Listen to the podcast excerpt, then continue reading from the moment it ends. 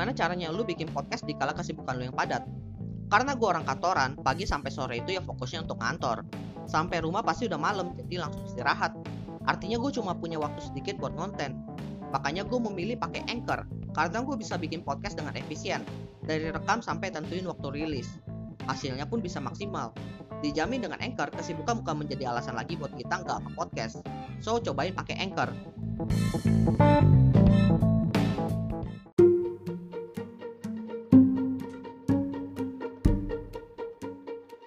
Selamat datang di Tutup 2022. Episode ini adalah bagian dari tantangan 30 hari bersuara 2022 yang diselenggarakan komunitas The Podcaster Indonesia. Selamat mendengarkan.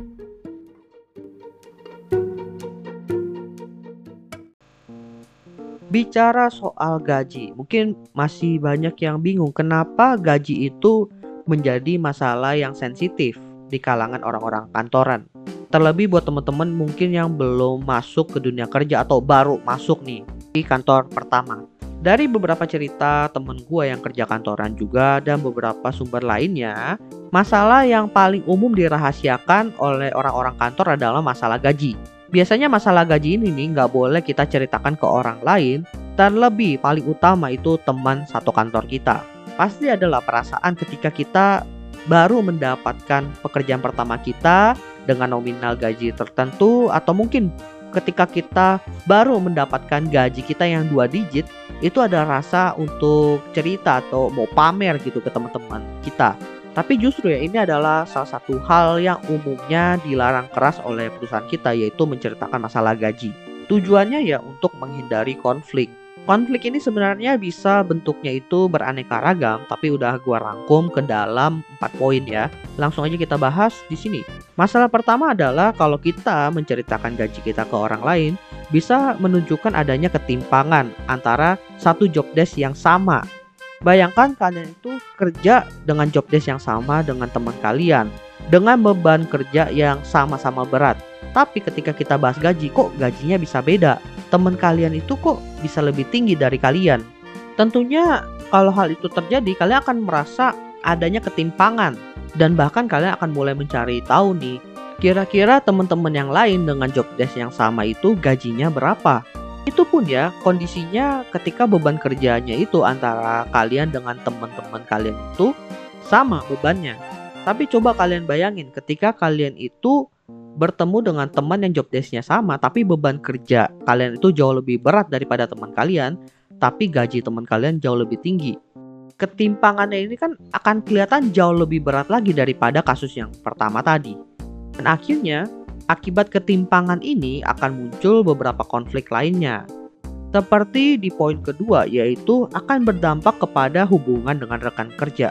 Kalau seandainya kalian tipe yang legowo menerima gaji yang dikasih oleh kantor, mungkin ini nggak akan menjadi masalah ya. Tapi banyak cerita di mana ketika kita itu sharing besaran gaji kita ke orang yang beda kantor aja, terkadang muncul rasa iri. Kenapa orang ini gajinya bisa lebih gede dari gua padahal kerjaannya sama aja? Itu aja kondisinya antar teman yang beda kantor bayangin.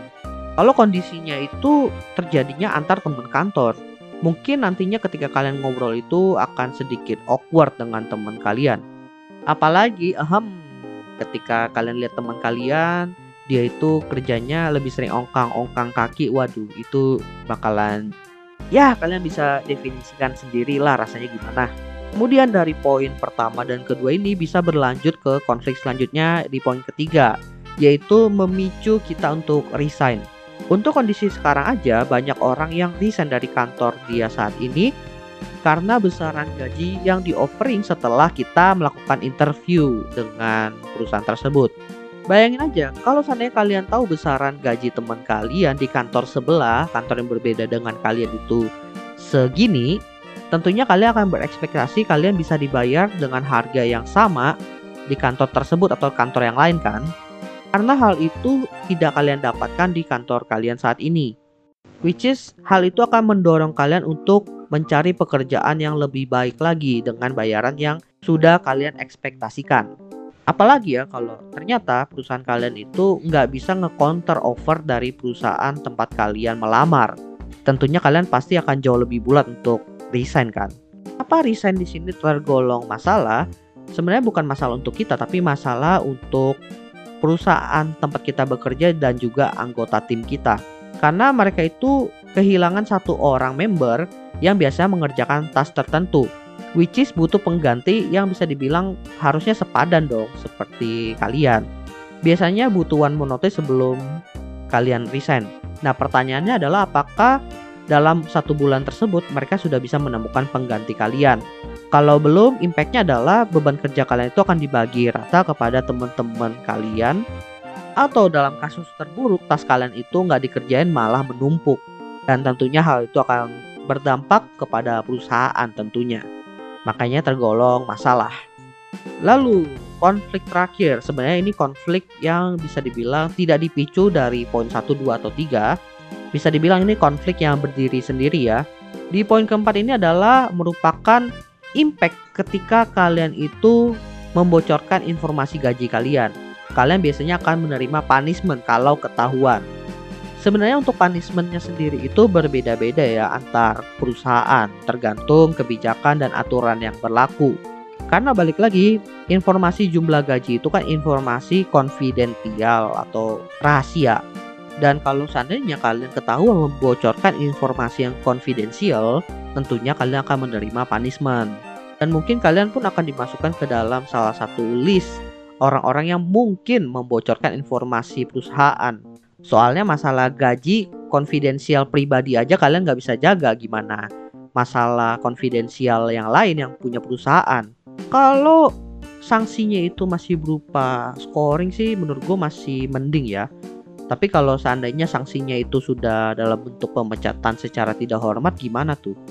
Oke, jadi itulah alasan ya kenapa kita itu tidak boleh membocorkan masalah gaji kita kepada orang lain terlebih kepada teman kantor kita.